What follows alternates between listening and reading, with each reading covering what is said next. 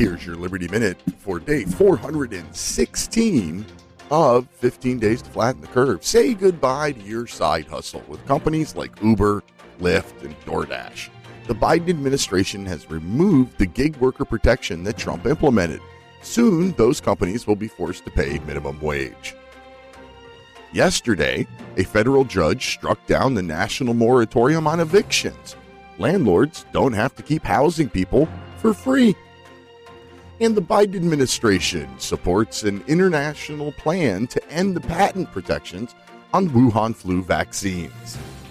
Parents and politicians alike are starting to push back against teaching critical race theory in public schools.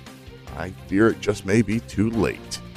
Join me in Cutting the Fog of Politics in the Liberty Lighthouse, Saturdays at 8 p.m. Eastern Time on Mojo 50 Radio and anytime at liberty-lighthouse.com.